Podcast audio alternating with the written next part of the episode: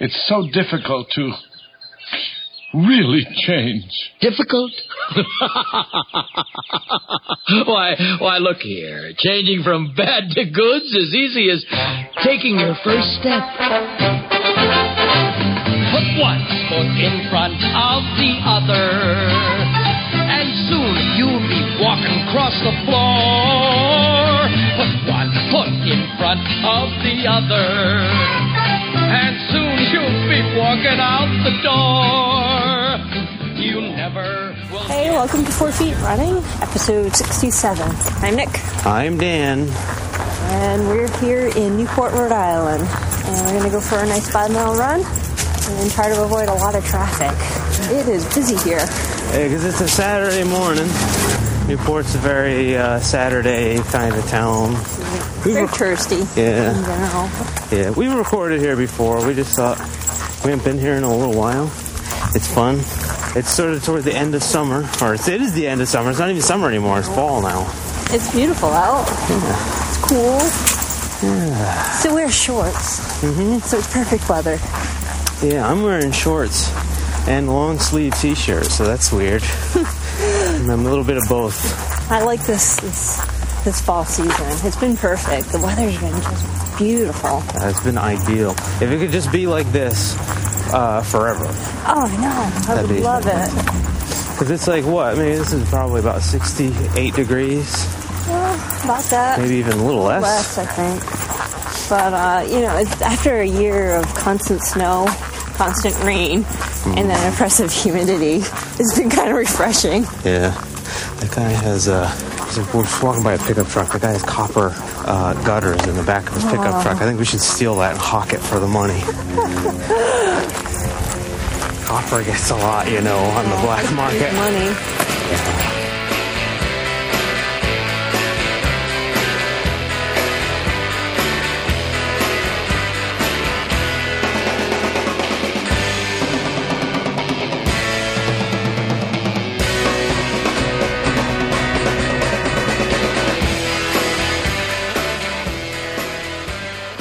Right, That Bernese mountain dog seems to be wandering around peeing on bushes all by himself. Yeah, this is the kind of place Newport is. They have stray Bernese mountain dogs. Just hanging out. really hope we don't have a tussle with this one. Not like Nigel. No. he just had a tussle with a dog on latest running from the reaper. This thing is probably about uh, 90 pounds. Oh, at least, yeah. He's a, he's, a, he's a big one. Let's move away. He looks nice, though. I Yeah. love Bernese mountain dogs. Should we start running after this next time? Sure. I'm just going to do a little five mile run. Maybe we make our way to Bellevue Ave. where Okay. all the mansions are. Alright, ready? Yep. The dogs are a little crazy today. But uh, so yeah, they didn't get a run yesterday. So I went for 17 miles. yeah, they can go with you I don't like to break up my, my long runs. Not if you can help it. Sometimes I'll just take them out for a couple miles and then do the rest of my run. But because it's a long run, I want to get the whole experience of the longness. Just to go out and back. And uh, I find it very disruptive to come back home sometimes. Well, because you're training for the long distances on races, Yeah. and at a race, you know, marathon can't I try to mimic stop that. home. I try to mimic that as best I can on the long runs. But so occasionally, Stanley is thrashing around like a Oh, yeah, marlin this you is- just caught. Stanley doesn't have his en- engineers on. You didn't put your pay attention ears on?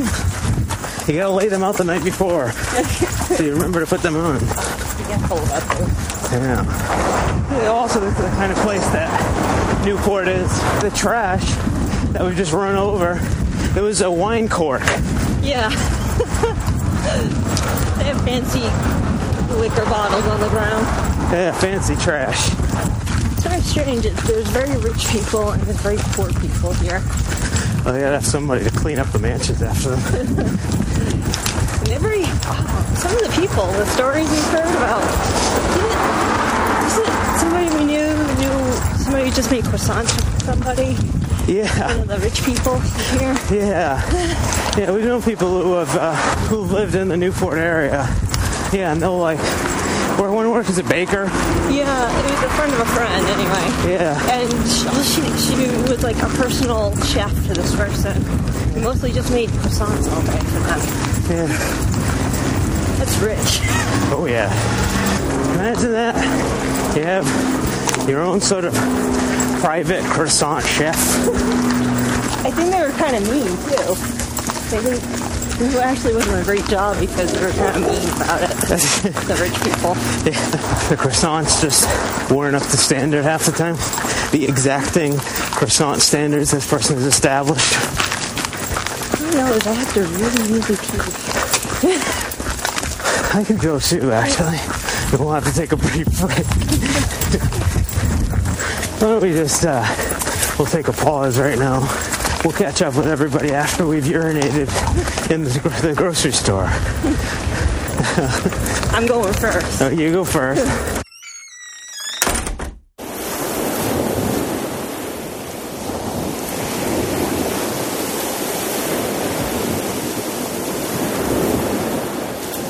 So we're back. How do you feel? Better. I noticed while I was in there, they had buy one get one free chicken breast. You want me to get back in there and pick some up? For later. I could eat. We're gonna have to stop at a restaurant and have a meal. yes.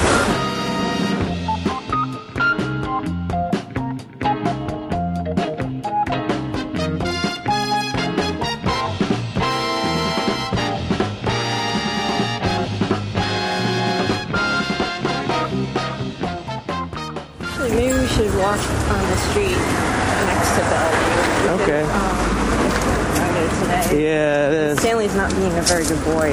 He barked Okay. at a kid today, so. Eh, But Doesn't to have be it? fair, the kid scared us both. All right. I think he was coming out to pet.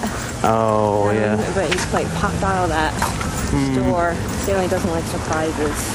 We're working on it. He's he's getting he's gotten a little bit better. He's not biting people that walk by us now. So That's good. Just for no reason. Yeah. I don't mind uh, stopping into the grocery store to pee with like a microphone on and a bottle on my back because Newport's just full of eccentrics anyway. They are. I saw this woman walking into the grocery store with like huge Jackie O sunglasses, a visor, and a giant brown fringy scarf covering like from her nose down. Wow.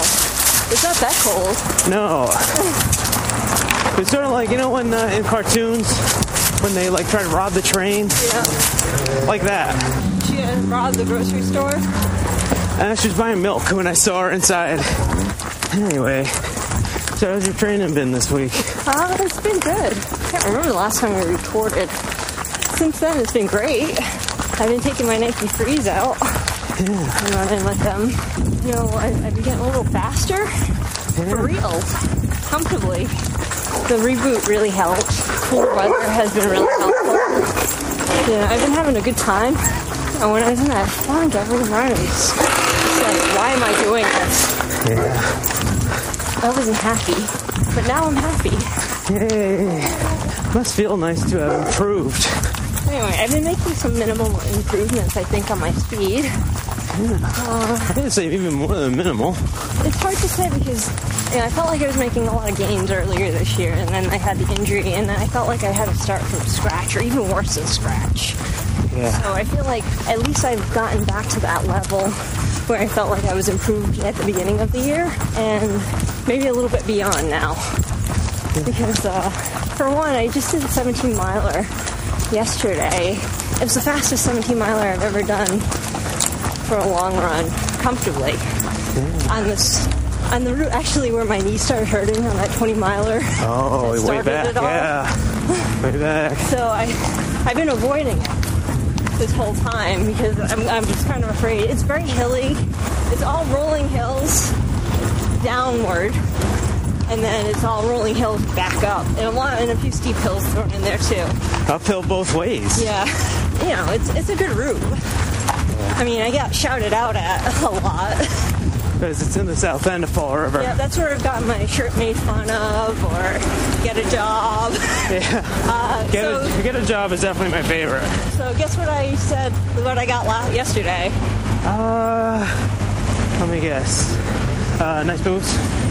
I got that too. but I got Run Mrs. Forrest Run. That was the least original one, I think. Oh, come on. well, and are the nice boobs. Let's get some original material. No. Run Mrs. Forrest. So, you know, I, I've been kind of staying close to home because of the knee and heat, so I can refill my bottles or, or if, say, something happens to my knee, Yep. I don't have to walk 10 miles back home.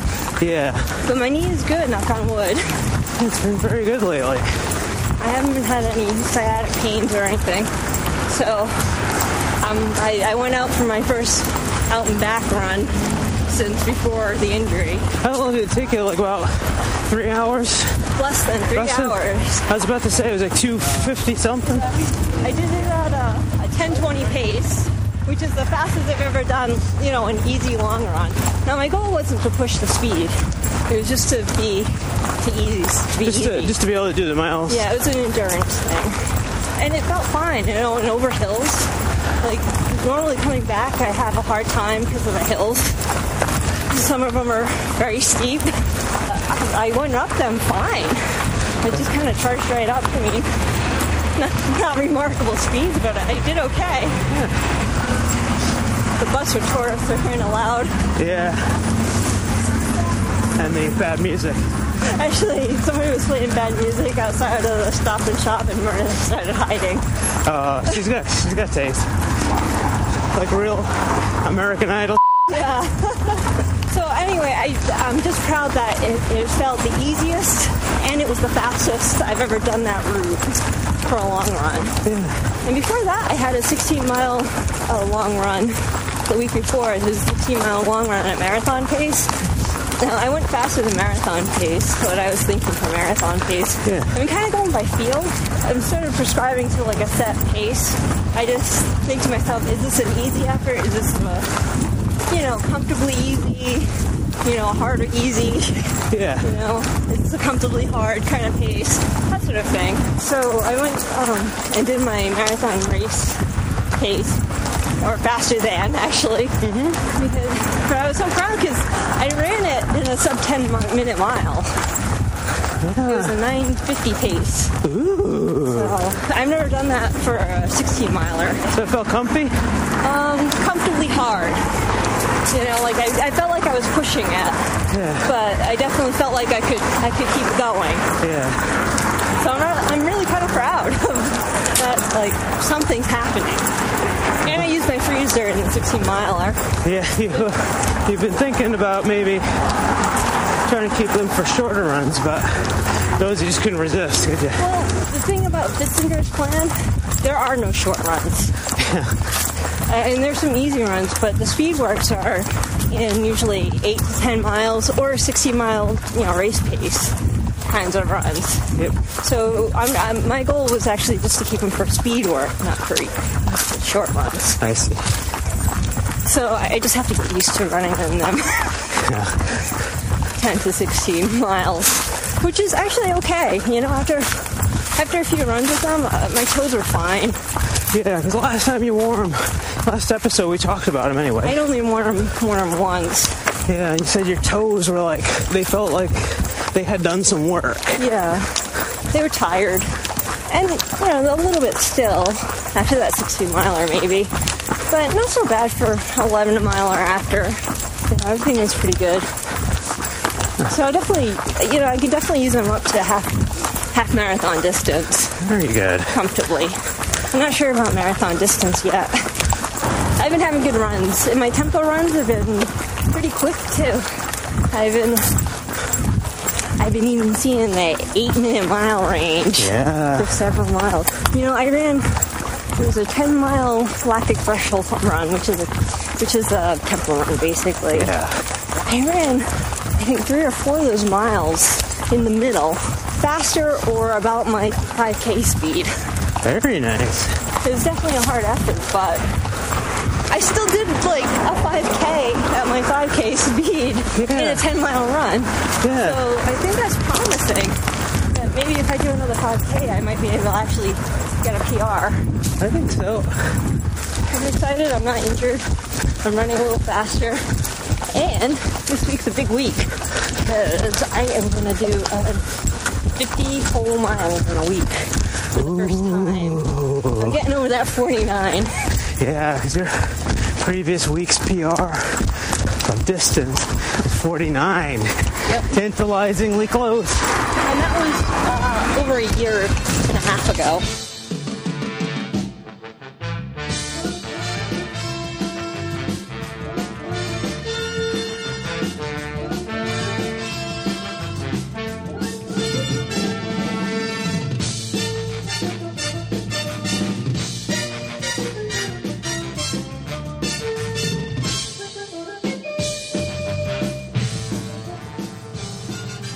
I am excited because the uh, Worldwide Festival of Races is coming up in two weeks. That's right. I signed up for the Hartford Half Marathon. Uh, we were meant to do that one last year. I did, but we had a wedding to go to, Yeah. and we didn't. I had already signed up for it, so I waited to see if someone should come up. Yeah. I'm gonna do the half, and you're gonna do the 5K. yep. Well, they have three distances marathon, half, and five. Yep. I would have done, like, say, a 10K or a little bit longer, but five is the. 10Ks are kind of rare. And besides, I hate 10Ks. No. Well, after this half marathon training, you're gonna conquer the 10K after. Yeah, I think definitely. you're just gonna concentrate and do and just work on that and get faster that way. I never have good 10K races. I have not had a good one yet. Even on my own, when I've run about six miles, they always turn out Yeah, five is okay, Yeah, except for this one. yeah, this one sucks. No sidewalks. Yeah, there's just nowhere to run around here. The sidewalks here are only big enough for two people, Yeah, not two people and two dogs. and the cars are just insane today. That's why everybody's out. I thought people were lazy and they stayed inside. I know, huh? So anyway, so how's your training going? Actually, really good. I those six milers. Uh, well, I had a really rotten one a couple of weeks ago. I just really did not do well at all. But since then, I've been having fantastic runs, including more than six miles. Yeah. I know you did a great seven miler. Yeah, I did a fantastic seven. Now this week's a step down week too. We're just doing like the easy five. Remember when five wasn't easy? I know. This is a recovery week for me. So it was supposed to be 334. But since uh, we decided we'd run together today, record the show, and you had a 5 to do, I figured 325. So the recovery has been pretty nice. It seems like a little lighter, but I feel like it's nice to recover a little bit. Yeah, you need them. There's a reason why they built into the programs. as well. I have been having great runs. Take a little step back, I might feel even better. Uh, you, your body needs time to recover, fix itself, Yeah, so you can go back and put it back into your hard workouts again. exactly. Head back. Yeah, sure. I've been having pretty great feeling runs all around. Um, some of them have been quite fast. Yeah, you've been going big. I think you're going to get a PR at that 5K. I'm hoping. Well, I I did forbid you to use your bottle during the Yeah. 5K. Yeah, well, We were talking about it, and you're like, oh, I'm going to use heat. I'm like, you don't need it. It's only three miles. You should be able to get through a three mile run in October without heat. You can have it before or after, not during. I'm just so used to bringing the bottle. I know, it's like your mini blanket, the mini bottle. It's like I know what kind of man you are. I have a drinking problem. Yes, you do. You take your bottle out for two, and you put heat in. You shouldn't need it for that much. That little. If, if you do, then maybe there's something wrong. I just worry, you know, because sometimes if uh, I don't do things just right or I go out too fast, I'll need water like the first mile. Well, that's more of a hydration during the day thing. Yeah, Maybe I you see. shouldn't worry so much.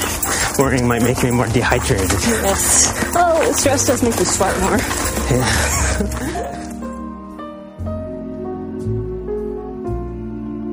Drinking again and thinking of when, when you loved me.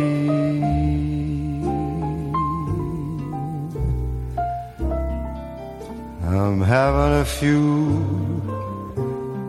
and wishing that you were here. Well, you heard something good on um, the Skeptic's Guide podcast. Yeah, well, That seems to be helping you. I listen to a podcast, which a lot of people listen to, called The Skeptic's Guide to the Universe. It's about science and uh, skepticism and things. Yeah, really good. Yeah, they're talking to a professor named Richard Wiseman, who uh, is a professor in England. He's a psychologist and a former magician and a skeptic. Every skeptic is a former magician. aren't Yeah, they tend to be. he was saying that seemed like it would kind of help me a little bit, where he was saying that, you know, contrary to popular psychology, the idea of making goals is that you make a goal and you visualize yourself having achieved it. they? Like the secret. Like The Secret, yeah, which is crap. Now, this is the pop culture version, not his version. Yeah, this is a pop. Clarify. This is a pop psych version. That you visualize yourself having achieved some goal, whatever Winning it the is, race, owning the house. being top in your field, whatever it is that you're making a goal for. In my case, it would be running well. Yep. he was saying how, That is complete crap. essentially, yeah, he said the studies show that um, that doesn't work because what happens is that you visualize yourself completely and utterly successful at what you're doing and you get this picture in your mind that you latch onto It's all perfect vision. it's perfect right and when you when the slightest small deviation occurs or a little stumbling block or something that happens to happens to change That vision. that vision or the ability to achieve that vision as perfectly as you've imagined it, you get discouraged. And then you, It might prevent you from even achieving a little of that. exactly. So he said what studies show is a better idea is to just visualize yourself engaging in the process that, if continued, would help to achieve your goal. So let's say you're visualizing running really well at a race. Don't visualize yourself at the end of the race, fresh as a daisy, uh, nothing hurts. Yeah. You know, jumping up and down, getting the medal, PR, Yeah. all that other stuff. Don't do that because if something happens, you're going to get annoyed. Yeah. and you'll, it'll distract you and you'll be very Because you know what? Upset. Most races don't go well. Just like Right. Anything else. to focus instead, visualize yourself just running well. Mm-hmm. Because Yeah. you're engaging in the process and you're not looking ahead too much. So to the point where you're going to shoot yourself in the foot. just just try to concentrate on. It's not so much the moment, but the steps in the Yeah. moment. Not exactly like being in the moment. Like, It's not very Sort of- zen. It's not about zen. no. The moment. It's more about the, the process. Like if you wa- have a success, you want a successful career. It's it's more like going out and doing the paperwork. Yeah. Break it into smaller pieces and visualize what parts of the job do you need to do.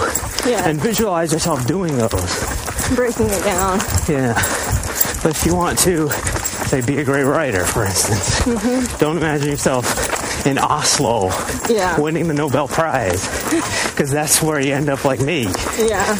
Rather, instead, picture yourself making time to go write somewhere Yeah. and engage in the process of writing. What is it like? Yeah, about that hour a day. Yeah. Or those, you know, those two hours you want to, you know, like say you're sitting at work and you want to write, and you, you're you just make the goal of writing at least two pages, not Yeah. the whole novel that day. No. Just two pages is and then the next day is another two pages.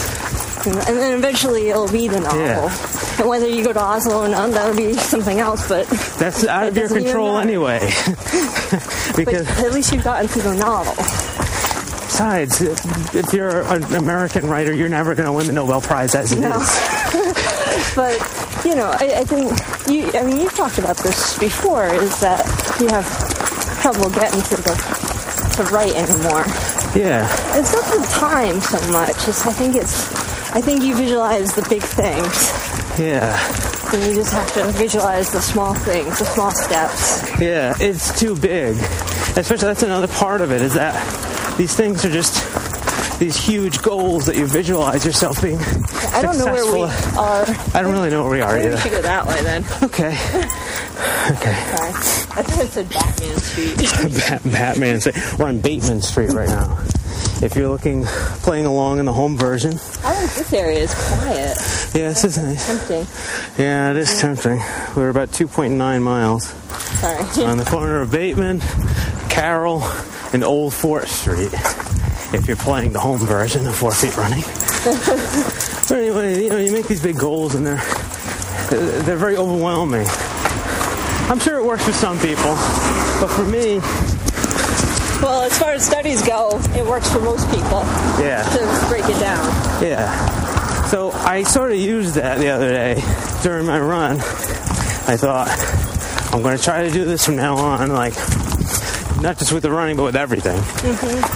I'm not going to picture myself at the end of a three-mile run. Okay, when I run a marathon, I break it up. I don't ever, nobody, I don't think anybody really thinks about the whole 26.2 miles. You Yeah. think about, okay, I only have a 5K to do, I only have a 6K. All right, it's just 10 miles, you know, or I only have a 5K left. A lot of it's that. You know, you're breaking up the race into pieces rather than seeing the end. Yeah. and you kind of had trouble with that too. Yeah. Well, I think about you know The If I- whole 13 miles. I do. I, you know, I, I psych myself out because I'm like, oh, I can't even do a six mile run. I'm feeling like crap. How am I going to do 13? You know, it just sort of shows that focusing on that big goal and visualizing it too much, It's too It really- intimidating. It's too it, ca- it much. can hurt you, yeah. and it will stall pro- you know progress. Yeah, because then that's the kind of time when I'm like, oh, f- it, who cares? Yeah. Why am I doing this? I can't do 13. Well, today I can't do 13. But I might be able to tomorrow, or if I break it into smaller, Yep. manageable pieces, and I just picture myself doing well in the process of it. Maybe I can. Yeah, so it's like 17 miles I ran yesterday. I didn't picture the whole 17 miles. I just, you know, I'm just going to visualize it being good. You know, I know we're up to that point how much I should be eating or drinking or, you know, taking a Duralite capsule, that sort of thing. Yeah. Some very funct- functional things. Yeah, I mean, there was a point, you know, I was just uh, going up a pretty steep hill, and I'm like, man, it was only three miles in. and, you know, I stopped myself from saying, saying to myself, oh, I'm going to have to have 14 more. It's only a couple miles to, like, this certain house that I I use as a landmark. I can get there. If I just get up this hill, I'll be fine. yeah. And I just break it down to my next landmark. I like to use landmarks a lot. Yeah, And it's very helpful. it is. I think And I, I think it helped with my run yesterday a lot. Yeah, well, when you were see the old me, right? the old Dan. You just changed overnight because of that podcasting. Pretty much. Well, it was just a nice little. It did seem to strike a, a chord with you. Yeah, It seemed because to hit something. well, because it's a problem that sort of comes up in, a lot in my life. Yeah. you know that I I worry so much about things. I'm a big chronic worrier, and a lot of what I worry about are these big, abstract, Yeah. giant problems that are way in the future. I said, well, I'm not even there yet. I know. When we signed up for a race, I said, well, the best thing to do is vis- just visualize running happy for now. You know, Yeah, because you're kind of like, oh, 5K. Yeah, Yeah, another race. yeah. Almost fail at. Yeah, I mean, I don't really like races very much because I worry about them like weeks and weeks in advance. I just get tense and nervous and anxiety. I get anxiety. And, If this one isn't going well, the next one might. It yeah, happens all the time. yeah. This run. Can't start out crappy. Better now. Found a good spot. Yeah, this Where is, the I hell we are. don't It's pretty. There's not much traffic. know. Yeah, it's not too hilly or too flat either. It's a little challenging. Not so many damn tourists. We'll make each day a holiday when the circus comes to town. Nobody else but Squeegee, the happy little clown.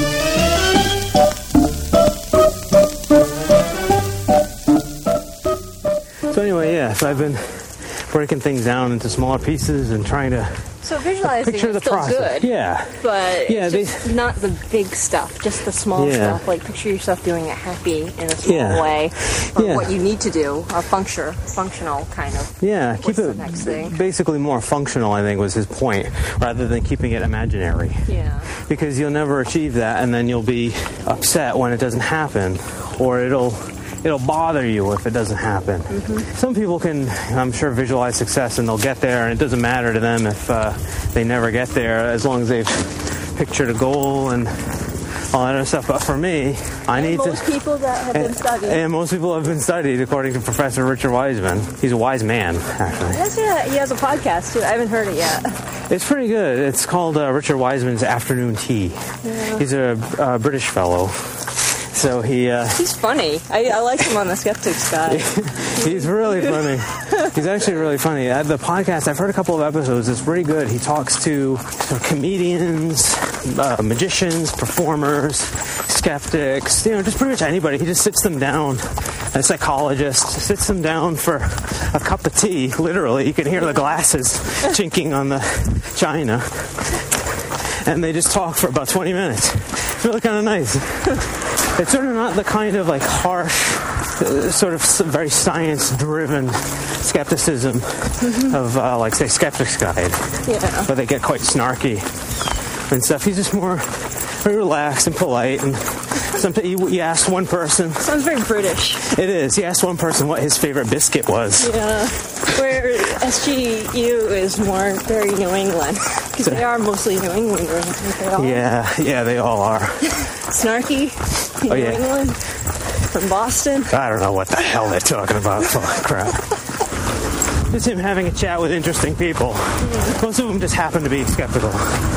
He talked to an old Scottish comedian for a while about jokes and what makes a good joke and how you practice your routines. I like that one because the guy talked about, the comic talked about uh, how uh, his favorite joke is Woody Allen's moose story. Uh, that one go again? Uh, it's a very long story. Oh, never mind then. It's basically this guy shoots a moose. And uh, So you can tell it anyway. I shot a moose once. I was hunting upstate New York, and I shot a moose. And I.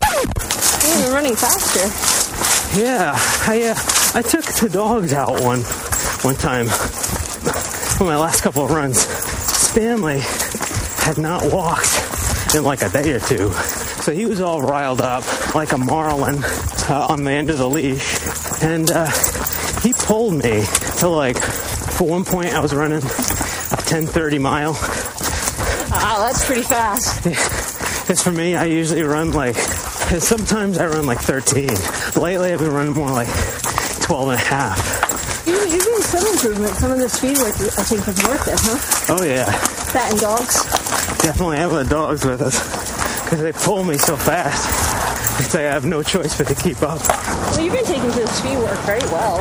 I've been liking it to be honest. Sometimes I run better with the speed work than I do when I'm doing easy runs.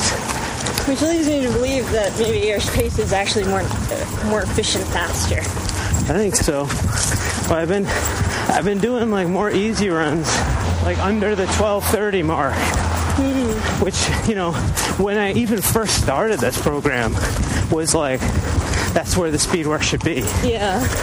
So you're going more by perceived effort, like me now. Yeah, I have little time goals, little pace goals. That's what And- Runner World gives you.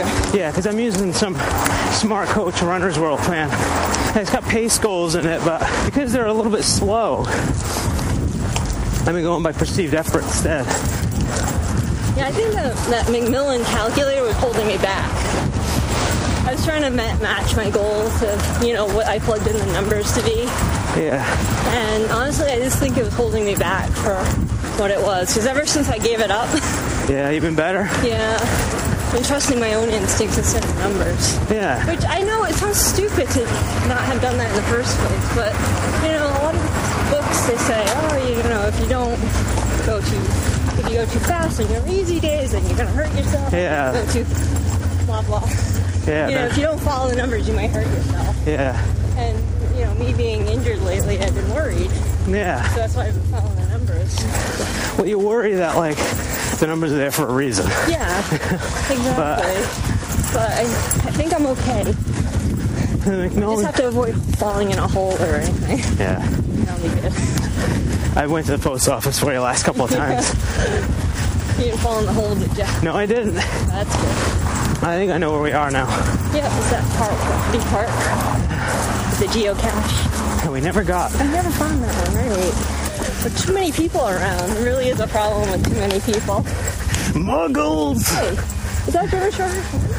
I think it is, you know. There's another River Shore pointer. Oh, he's pointing, look. Yeah, he's on point. Look at him. Look at Taylor, you guys can point together. He's his biggest family. Yeah. I think that's the biggest one we've seen. Wow, it's like a Looks just like him without the spot on his back. yeah, It's like looking in the mirror, Stanley. yeah. It's like your doppelganger, your Stanley ganger. Oh, All right. okay. All right, come on. Let's go. Hey, good boy. You did good. You did good for once. Okay. They're pointed at- Wow. They're that was- rare up here, so we never see them. And he did a good greeting because he's been a little bit weird with dogs. Yeah, I, again, he's had problems. Yeah.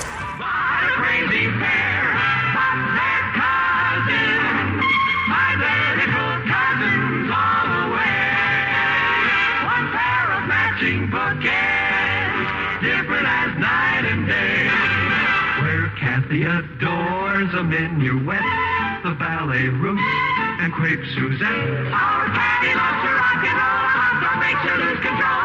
What a wild duet!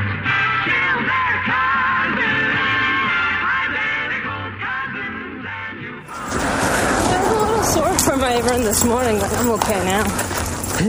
I have 12 tomorrow. Oh my God. Fitzy's really tough on you. He's the mean uncle. He totally is the mean uncle, but you learn from him. Iggy's the fun uncle. yeah, He's the one that gives you piggyback rides, smuggles candy in for you. yeah, totally. I did a 10 mile lactic threshold run where I was running at, you know, 5k speeds. Yeah. Um, and then I had to run 11 miles after. That was that was rough. Man alive. But you know what's not going to be as rough is uh, the half marathon, Yeah. which he has, he has um, tune-up races in his program, and so I'm going to use that as a tune-up race. After the day after, I'm supposed to run 17 miles. Oh God. I have to admit, I'm a little worried. Race pace, and then 17. yeah, that's in the program. I checked it twice. Fitzy, what are you doing to my wife? You're gonna kill my wife. I mean, I have to admit, sometimes I'm like, oh, I missed uh, Uncle Higgy's four mile tempo runs. He was nice to me. But you know, I never got anywhere. Oh, true. not as much. Not as much as as fast. Yeah. Yeah, I definitely feel like I'm getting faster in uh, a longer run, which is what you want to do when you're training for a marathon. Yeah. It's not a 5K. Okay, so it's, it's gonna be about what now? Maybe 72, 75 degrees maybe? It's warmer, yeah. Just past a woman in a fully zipped parka. Yeah. I coached somebody in August during that high humidity time Yep. in a parka. in a hood that was fur lined, full fur lined. I was dying. That was, that was one of those runs where I was so sick. and make from the heat. like, what am I hallucinating or I don't know. But that person's wearing a really, really thick coat. Was the theory supposed to be it keeps the cold in? I'm not sure. I'm pretty sure uh, fur lined jackets are not cool. All right. There we are. That was five miles in. 105.11. Not bad. About average for me. Well, we walked a bit because of um, sidewalk issues and people. Yeah. I'm drinking uh, it's a very lightly seasoned lemon lime heat. Uh, I still, t- like it. still tastes like bubblegum. But It was okay. I still like melon best. I like it better than the melon. Still tastes kind of melony. I think they're slipping some melon in there without telling me. I've been doing the perpetuum. I tried that again, but I put it in a fl- flask, so I made it into a paste, which is really gross to look at. and uh, It's kind of thick and uh, yeah, it's a little gritty. but I put that in uh, a little bit of gel in a flask, and that, that really worked. It worked out very well. I'm gonna smell fish and chips right now. I gotta have that. oh yeah, I smell fish and chips too. Come up to a pizza place. I'll stop in for something. You can just wait outside. You can't have pizza, darling. Oh, I, was- I was reading that paleo diet for runner for athletes. Yeah. And uh, first, uh, you know, again, it, it sort of goes along the barefoot argument. I don't think there's enough tests, and I think a lot of it's anecdotal. Yeah. But a lot of it is how I have to eat anyway, so that's why I got it. Yeah. And I have good, some good recipes for me. I can't do gluten-free cookbooks. Most cookbooks have some kind of grain in the Mm. recipe, so why not go find recipes from a, a philosophy where they they don't believe in grain? at Yeah, all. no. They don't believe in the existence of grain. No. But I thought it was funny, you know, seeing as it's for athletes. It's like, oh, I was curious, like, well, what do they suggest for long endurance races, like marathons and like, you know, what kind of, are there natural sources? You know, that's not like Gatorade or even a hammer product. Because what's their like overall philosophy that you can't eat anything that? The paleo diet is basically the philosophy of, I'm going to call it philosophy, not science. Yeah, good. Uh, that you're supposed to eat like a caveman, and anything that's processed is out. Anything Right. that you can't eat in a raw form is out. Not that you can't you can't cook your food. You can cook your food. Yeah. It's not a raw diet, but rice Hmm. or wheat products where you'd have to, even though those are natural, you have to process it to eat it. yeah, you have to process to eat it, cook it to eat it. Even beans, they don't You like ca- beans. All right, you can't just like pull them out of the ground and eat them. Yeah, exactly. You have to you have to do something to them to eat them. They, don't, they really don't They don't believe in like the- agriculture. Yeah, anything. Yeah, basically that's it. They don't believe in agriculture. Potatoes are out. Pretty much all those kinds of carbohydrates that we normally that are on our U.S. food pyramid as the biggest thing. So if you you gotta like basically hunt it down. Yeah. Except that you you know you only eat the chicken breast. Right. I wanted to see what they had to say about endurance events. I mean, what can you eat? You have to have some kind of carbohydrate, you know, after to replenish your muscles, and you have. I mean, what do you take during an event? You can't just eat a banana all the time. It's Yeah. really hard to run with a banana. It really Yeah. is. or a piece of beef tongue. Yeah, they, they like their organ meats. But you know, I read it and like they're like, oh, this is a philosophy. All right, but you know, if you're an endurance athlete. You, that's an exception, so you can just eat whatever. Whatever you want. you know, basically have um, stuff like hammer products. They didn't mention hammer, but like the- it's essentially Stuff like the that. Same philosophy of like, or you know, how to um, fuel up for a race Yeah. depending on time, and I see. essentially they said to use you know sports drinks and gels. Right. I see. Be all natural except when you're racing. Yeah. You you running how long? Oh, forget it.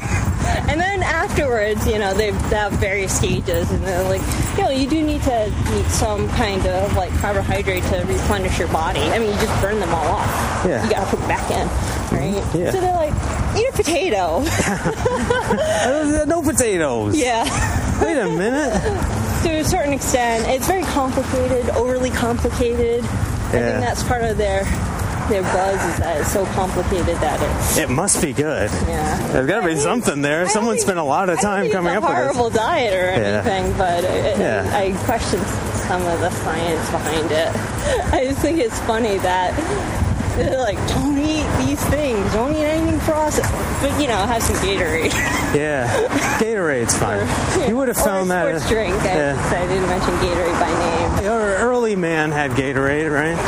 It's also a no salt diet. They don't like salt on anything in your food, right? Uh huh. Nothing, no salt whatsoever. Well, when you're an endurance athlete, you obviously need salt. Yeah, you need it, otherwise you'll cramp up and so die. It's like, oh yeah, have tons of salt on Yeah. that, you know, while you're running.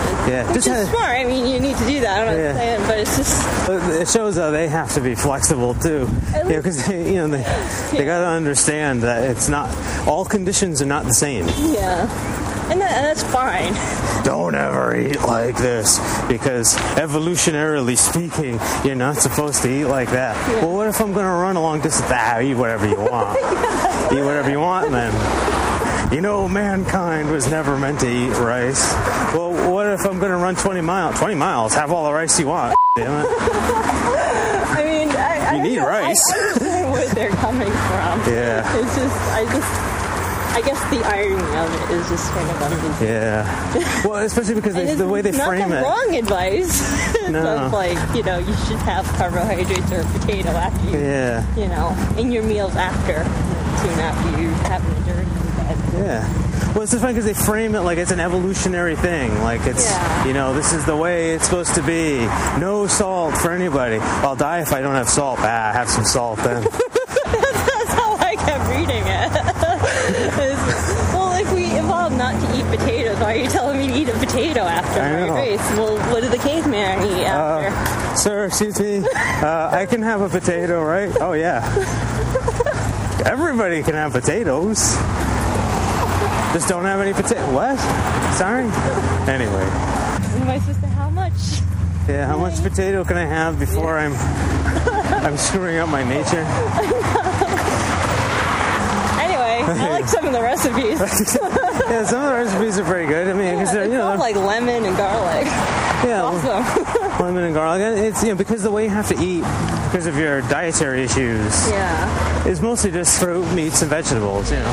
I can, I mean, I can, I can tolerate some rice to some extent, but I've been avoiding it for the most part. Yeah. Because even when I do have it, it, I don't know. It still makes me not quite right. Yeah. Too many carbohydrates and you don't feel well. yeah, that first doctor I went to was right. I guess hate to say he was. I made fun of him. He was such an arrogant. You know, I think it was in Newport when we talked about him. Yeah, it was. Last time we were in Newport, we had gotten the diagnosis that the guy said you were carbohydrate intolerant. Yeah, and I thought it was full of shit, and I, I take it back. I'm sorry, but he was right. Yeah, we changed our minds. I mean, because, well, at first it just Well, didn't I seem. think it was because he called himself Dr. Diarrhea and he was kind of a smug butt. yeah, doc- I still believe that I should have ruled everything out first anyway. well, it still helps to you know do the tests and everything, just to make sure. It never hurts to do the tests. So like, well, because it just seems a bit weird 'cause to just be you know sort of intolerant to a macronutrient Yeah. like But carbohydrates. I guess it, it is more common than I thought. It's actually lactose intolerance is part of the carbohydrate Really? intolerance umbrella term. I, see. But I'm not. Not lactose But I am with intolerant, but the you're grains. ah. So it's more rare. It's usually people who are obese, I guess, Ah. are uh, from what I've read. I take it back. All right, he was right. That's what I am. I guess. Anyway, the paleo diet works for me, Okay. sort of. Parts of it. Parts of it, you know, in moderation with anything else.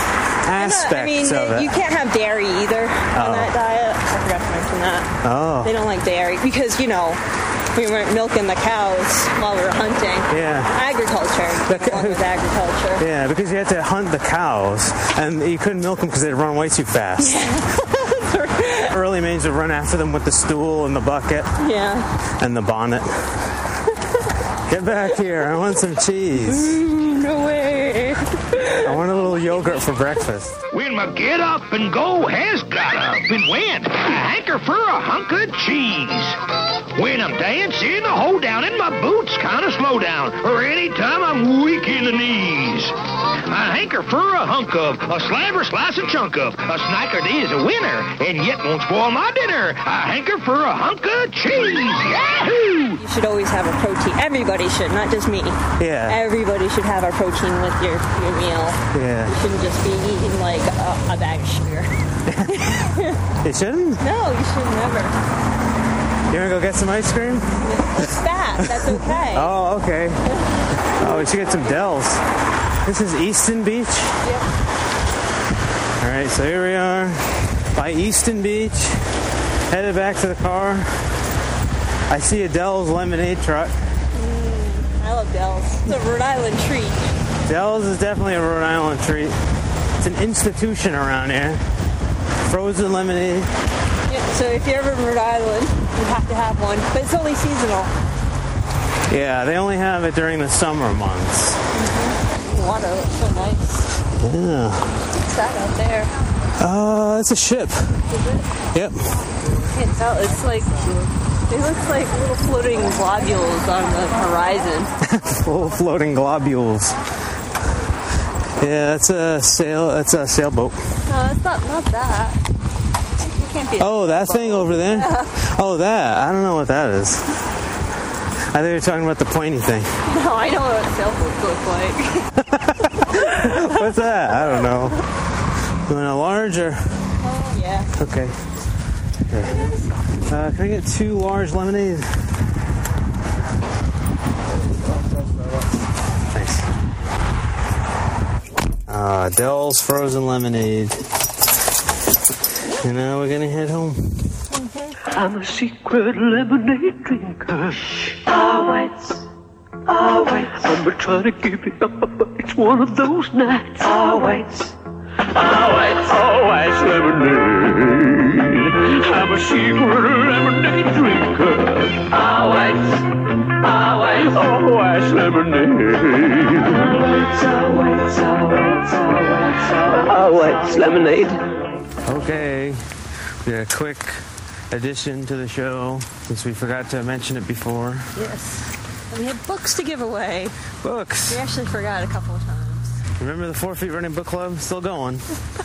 we got a lot of books. We just keep forgetting to say that they're available. Have you ever wandered through a secondhand bookshop? It's quite an experience. You never know what you're likely to find. We are gonna give away three books uh, in two in two shots though. Yeah. So one person will get two of them. But one's small, so we're gonna give it away with something else. Yeah, it needs a friend. It's too it's too small. it wouldn't be right for the person who won that one to just get that one. Yeah. So the first book we're going to give away is the little one called Running for the Soul, edited by Claudia Peppenberg. If my notes are accurate. So those are like little inspirational stories, Kinda like snippets. It's like a chicken soup book, but for Yeah. running. If you know, like the, the chicken soup or the whatever thing. They have it This for everything now. is- yeah. So it's like that. Yeah. It's not by the same company, but it's like that. So we're gonna give it away with um, This one called Running the Spiritual Path by Roger D. Joslin. That one's like an also little spiritual, inspirational kind of book. so that, that should be a good companion. And we're gonna give that away That's going to be Sunday the 18th at noon. noon Eastern time. Yeah, that's S- Sunday, October 18th, I should say. I said Sunday the 18th. Oh yeah, you have to have a date in there. Huh? Yeah. So it'll be Sunday, uh, October 18th at noon. You can get Running for the Soul and Running the Spiritual Path together. All right. So the next book we're gonna give away is gonna be on October 18th, Also, except that it's gonna be one o'clock Eastern time. And we're gonna give away the Extra Mile by Pam Reed. The Extra Mile. Not the podcast. No, You can get that for free anytime. Yeah, that's free all the time. And much easier. Yeah. Yeah. It's So what's Pam Reed like? So she's like the Dean Carnese's of the uh, female world, Ah, you know, the female variety. she does all kinds of like ultra marathon. Yeah, she seems a little equally crazy. On the cover, it shows her running Badwater. Yeah, she won, That's right, she won Badwater. so That's amazing. that's crazy. Well, So it seemed very similar because Dean Carnese won Badwater too. yeah. All right, so every truck is going by now. Yep. He has talking to himself. He's driving with his using his hands to talk. Oh, that's not good. You should try just drive that car. So again, if you'd like to win the extra mile by PM Reed, Sunday, October 18th, 1 p.m. Eastern Time. Again, to win the uh, books with Four Free Running Book Club, all you have to do is wait for us to tweet something about it or post a message on the blog and on the Facebook group, Daily Mile. Daily Mile We do it all at the same time. all simultaneously. We'll post a message that says, This book is now available. And you got to email 4 running at gmail.com to get it. The first one gets it. And please tell us which one you want at Yeah. the time. Yeah. And just uh, so it's clear, yeah. Just so we know and you know which book Everybody you're knows. going which book you're going for. All right. And just one book at a time there. Yeah. Only one winner per day. Yes. Can't hog all the books. No. So we have to thank uh, Sweet Daddy D for the books. Hey, he's the one who donated all the books, and we're we're getting through them slowly but surely, and we're gonna pass them along to you. Yep. so you can enjoy them and hopefully pass them along to other people. Yep. They can pay it forward. It's all good. I think that's it. Okay, and we'll go back into the studio.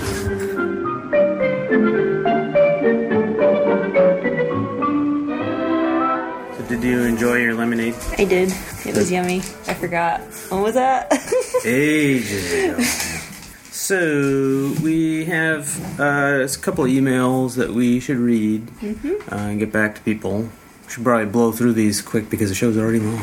all right. Yeah. One of them is from uh, Main Runner Guy. Um, uh, Main Runner Guy writes um, I just listened to your podcast where you guys talk about barefoot running and thought I would share my two cents on the subject since that seems to be gripping the running world, gripping it with its bare toes. Uh, a very strange coincidence. Maybe six weeks or so ago, my wife was going to the library to grab some books. She came home with none other than Born to Run. I read it cover to cover, and it completely changed the way I looked at running. Not really the barefoot stuff, but just running philosophy in general. Uh, all of a sudden, I noticed that everyone was talking about barefoot running, and the whole concept seemed odd to me. Seemed odd until I really strained a muscle in my left shin. It was extremely painful, but because I have a marathon coming up in October, I felt like I couldn't sit on the sideline as I had some pretty important long runs. I found that I was a classic heel striker, but if I ran on my forefeet, I had zero pain in my shins. So one day I shed the shoes. Uh, after I got the feeling down of running barefoot, I put the shoes back on and ran like I was barefoot. After two weeks of having to concentrate on my new form and some sore calves, I found that it came naturally. Since then, I have noticed a dramatic drop in my split times Oh, that's interesting. running fast with less effort uh, when I was heel striking, and I think there's a middle ground between running barefoot and running in heavily structured shoes. I would he- encourage anyone to head over to a track, ditch the shoes, ditch the shoes, and run. How many hairballs did you eat? Mara? and run a couple of easy laps just to get the feeling of running barefoot, then run exactly the same way with shoes on. It's helped me a lot. I did a 24 mile training run last week, and I've never had my legs recover so quick before. That's for main runner guy. I suppose again, like we were saying, I suppose it, it's okay for some people.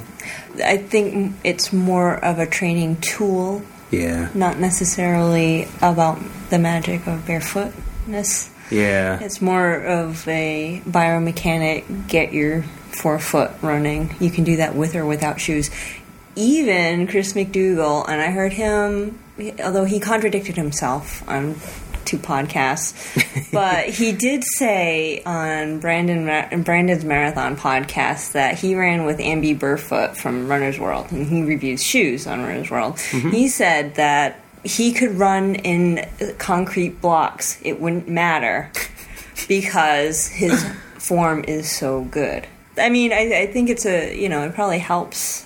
yeah. To get some people like used to the way that Yeah. your feet should move. Right? It's hard to do the forefoot running, but Mm-hmm. I don't think it's impossible with shoes. I think Yeah. it's it's a mute point compared to the actual biomechanics doing it. Mm-hmm.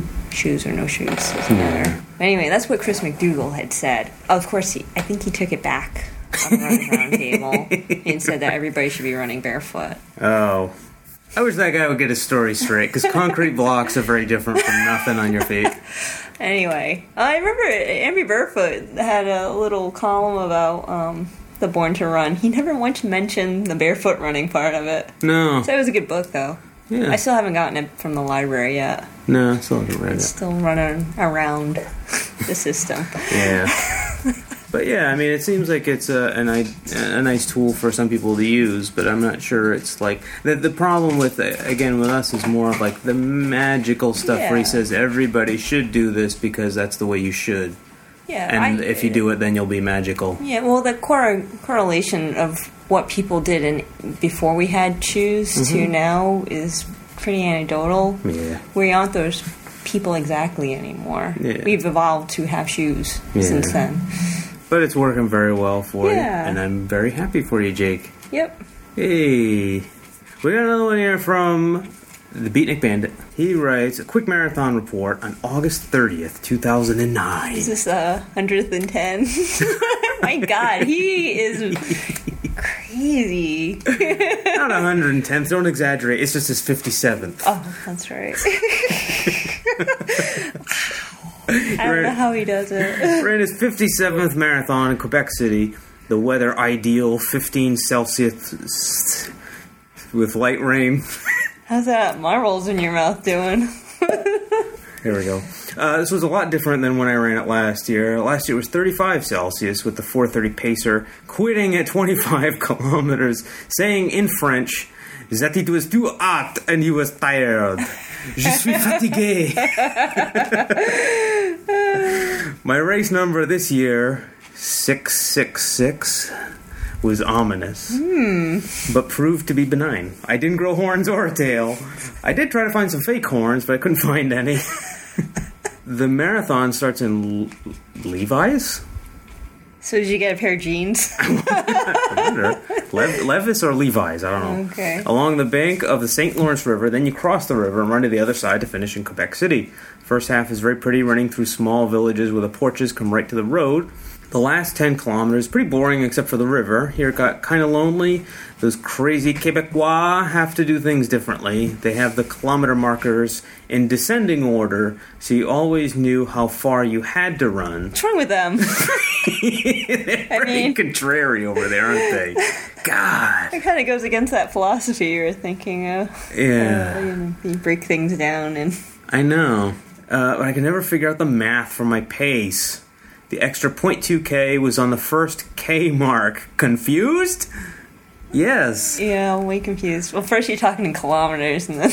I know. I was, but at 30k, I didn't give a fabik. It is a well run race, and I would recommend it. In the marathon's history, there have been two deaths. Wow. Not I- all. just two. I've run the marathon twice before, and on those occasions, the deaths occurred. Jesus. The first I actually witnessed, my first Quebec marathon. As I finished, I saw a runner down and the medics with paddles on his chest. Oh, that's not good. Ooh. This year, in spite of my number, no one died. Yay. Including you, that's awesome. Very nice. Yeah. He finished in 431.20, 678th place out of 871 finishers, 32 out of 48 in his age group, 60 to 69. A lot of fast old farts in Quebec. and the Beatnik Bandit concludes by saying, P.S. Wobbly Pops, uh, which were mentioned a couple episodes ago. I we, had, believe so. we had no idea what those were. They're beer. Mm. Yeah, a couple of other Canadian people uh, emailed us. A few people. Yeah, set us straight on what wobbly pops are. it's so fun to say. Wobbly pop. wobbly pops. So thank you very much, Beatnik Bandit. Got another one here from Dale. He writes, I'm listening to the podcast and getting ready for my early morning run. I just listened to the segment regarding the Chris McDougall book. Really appreciate your take on the subject. I also consider myself to be a skeptic, so I really agree with your conclusion that the barefoot trend needs more study. All too often, I hear of runners coming to crazy conclusions with little evidence to back anything up. I think that we are a superstitious lot, uh, though I try to catch myself and look at these things with a critical eye when I can. It's very difficult. I, I know. Yeah. I try too. It's it's hard. Yeah, it's a constant process. hmm Uh, at that same time, I know that the bottoms of my feet need to be toughened up for my longer races, so I did go ahead and purchase some Vibrams. So far, I've been impressed. They really do force me up onto my forefoot and work out my calves in new and interesting ways. They still seem like fun to wear. Yeah. I still just want them around the house just to separate your toes. because I just and, and not step in things. I like Mhm. being barefoot in the house, but yeah, I've stepped in things. I'm not proud of the things I've stepped in. Cat puke and and you can wash them in the machine. yeah, I will be curious to see the results during my next race, which is in a few weeks. Not really enough time training in the Vibrams, nor can I isolate that one factor, so it probably won't yield much useful data. You can always tell a skeptic because they're always talking about yielding data. No. I love yielding data. I like charts and things. Yeah. So anyway, thanks for looking at running with a skeptical eye. and Keep up the good work, Dale. Thank you very much, Dale. And we got another one here from Kay from West London. Yay, Kay. From Kay, where are you right now, Kay? Are you running a 10K? She must be done. It's October by now. Ooh. So I think it was just a summer series. Uh, let's see. Well, she says uh, the last race in the R- London Regent's Park Summer 10K series was at the beginning of September. You're See, right. I told you. Bing. Not like I hadn't read it before or anything. I was feeling a little overconfident, went out too fast, died. Whoa, talk to Pete McBandit. And had to resort to a bit of walking and came in at around 59 minutes. Not happy, but can understand the merits of starting slow and building up. Rather than signing up for the winter 10K series, uh, I instead decided to embrace a greater challenge, and that's why I will be running the Disney Orlando Marathon on January 10th, 2010. Ooh. I am there for a work conference and decided it was a sign I had to do the race. A team from work is being put together with the group doing the half on Saturday, chickens, and more mad fools attempting the full on Sunday, and then going straight into the start of the conference on the Sunday afternoon. I'm really looking forward to it in a strangely masochistic kind of way, partly because it allows me to justify buying more kit. Having just taken delivery of my mint green Garmin 405, and I've been playing with it this evening. It's so pretty. oh, we get the mid green one. Oh, the green one does look very nice. It does. I'm following the four months to a four hour marathon training plan by Dave Kuehls. K U E H L S.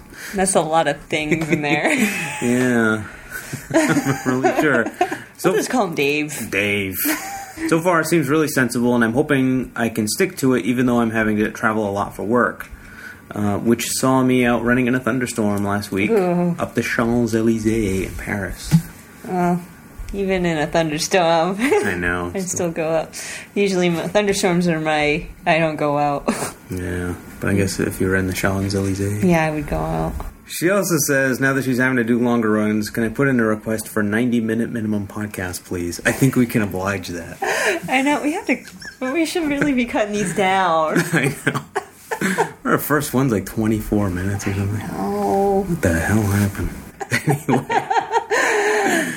now Wow. we're more random. That's great. Thank you very much, Kay. Uh, got another one here from Sheila. She writes, I have to say, your last episode had me laughing the whole way around the woods. I've just run a 7K around London across Tower Bridge, past the Globe Theatre, etc., dressed as a gorilla in a tutu. I remember her telling us about this race. right. That was Uh, awesome. It says it was brilliant fun, if not a little hot, and sent us some photos. Yeah. And indeed, there she is. in a It gorilla does suit. look very hot. it does. The gorilla suit. I noticed people are holding their mask in their hands. I think they I- must have abandoned them at some point. I like breathing. How about you? I do too. Well, you're gonna wear a mask. Yes, I am actually. In a couple of weeks. Signed up. Yeah. The the next race we're doing is the Hartford half, and I'm doing the 5K. Mhm. And then two weeks after that, we're gonna do a 5K in Salem, Massachusetts for Halloween, Mhm. and I'm gonna be wearing my Mexican wrestling mask. I was trying to. I'm trying to wear it around the house a little bit to get used to not being able to breathe as well through it, and having no peripheral vision. So how's that going? It's lovely. I can't imagine running three miles in that thing. But I promised people I would do it, so I got to do it. Yes, you do. I was just sitting there doing the bills in the front of our house near the in the kitchen, and I was doing the bills, wearing the wrestling mask, you know, trying to get used to breathing to it and everything. And then all of a sudden, I realized the front of our house has a big window. I was like, "Hi, neighbors." Hey, did you scare the kids that keep riding their bikes on our lawn? Then I wish. maybe you should wear that next time. oh, that's a good idea.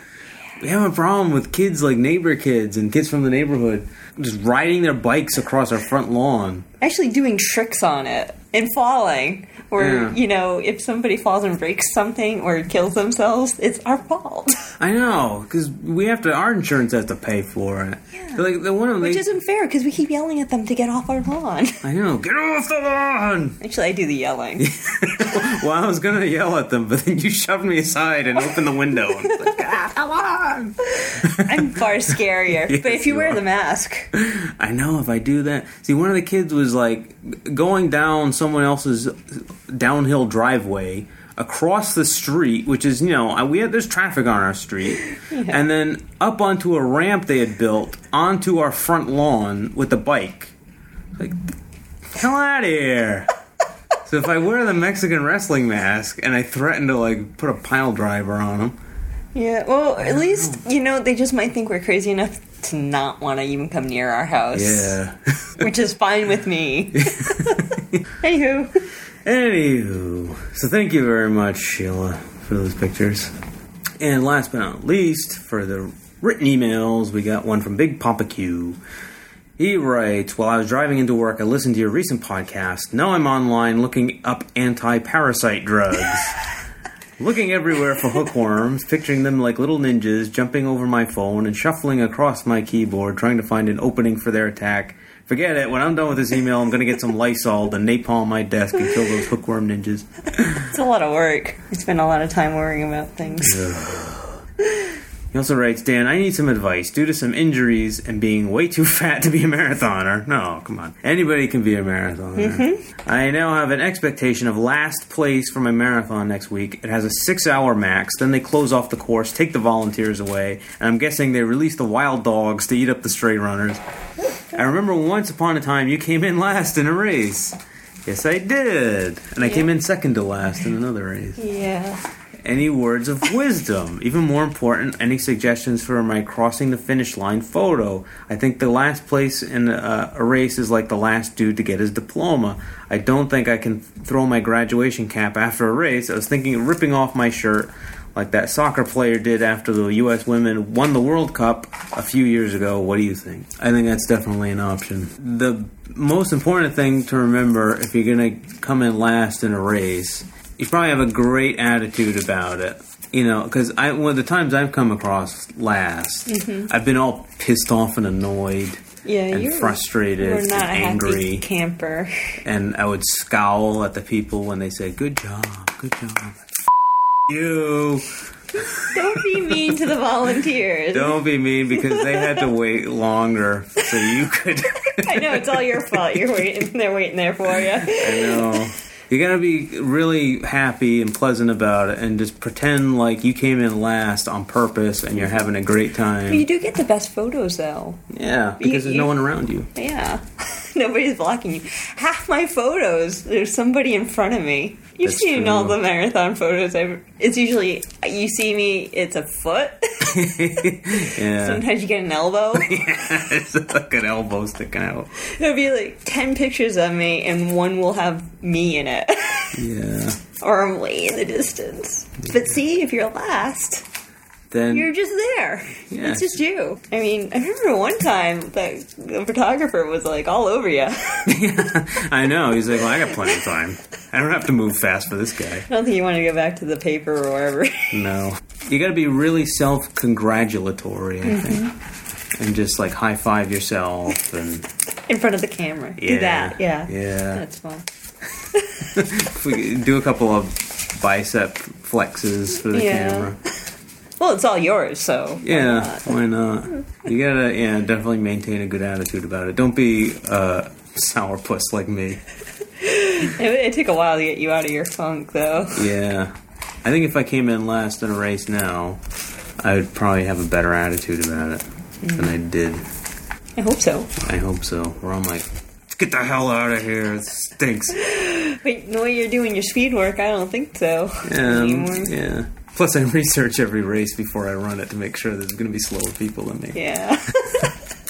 That's also helpful. Mm-hmm.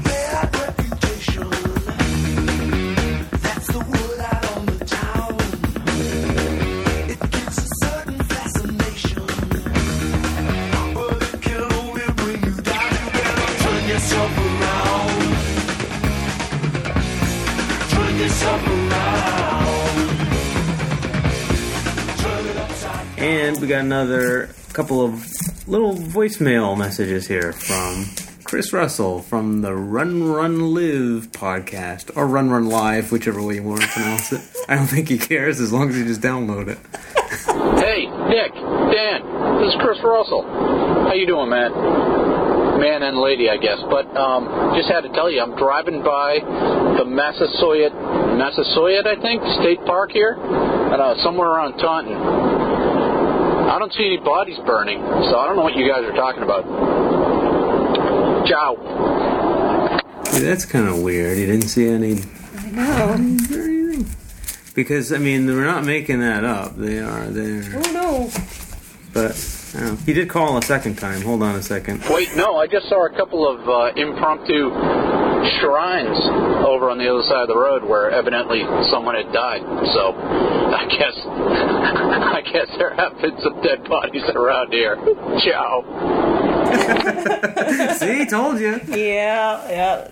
I think they've been told to take some of those down because they got too depressing. Someone wants to go to the park anymore.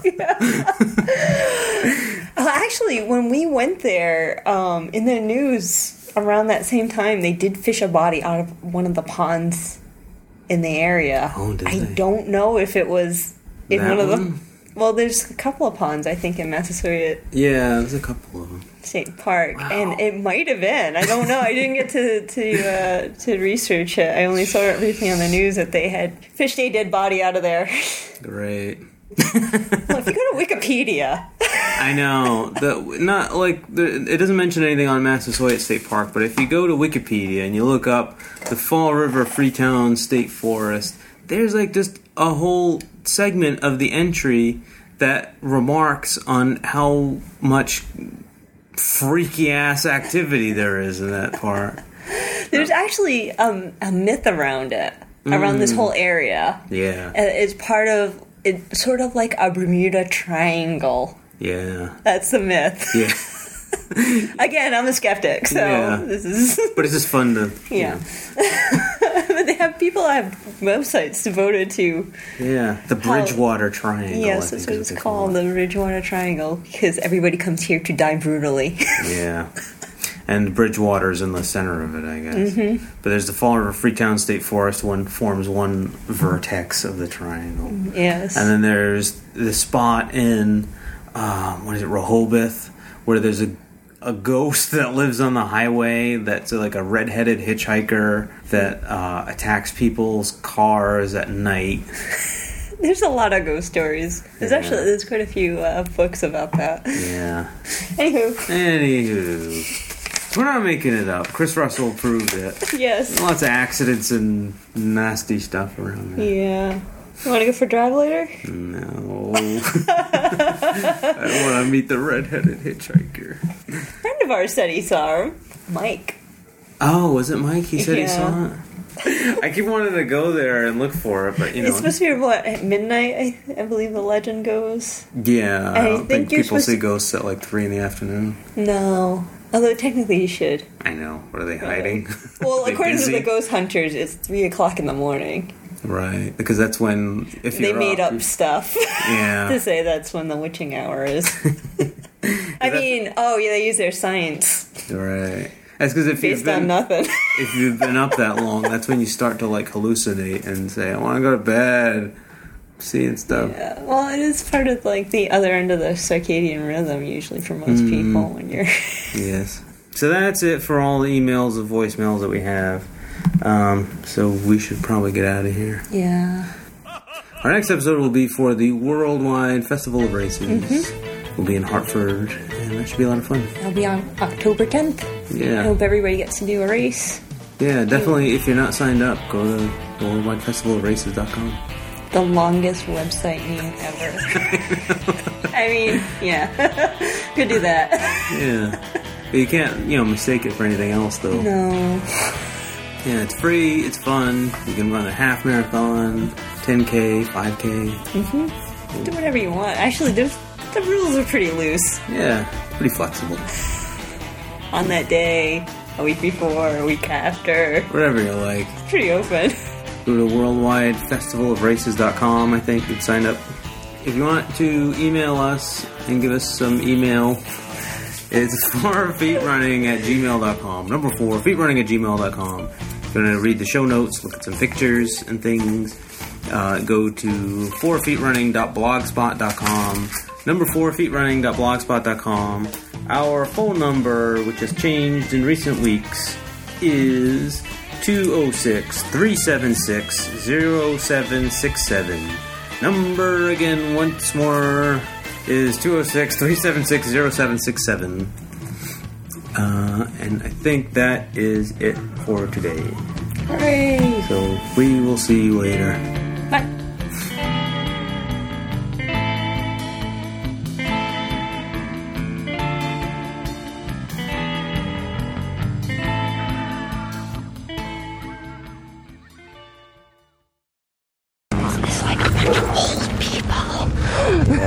definitely. Just like moseying. Yeah, definitely a mosey kind of day.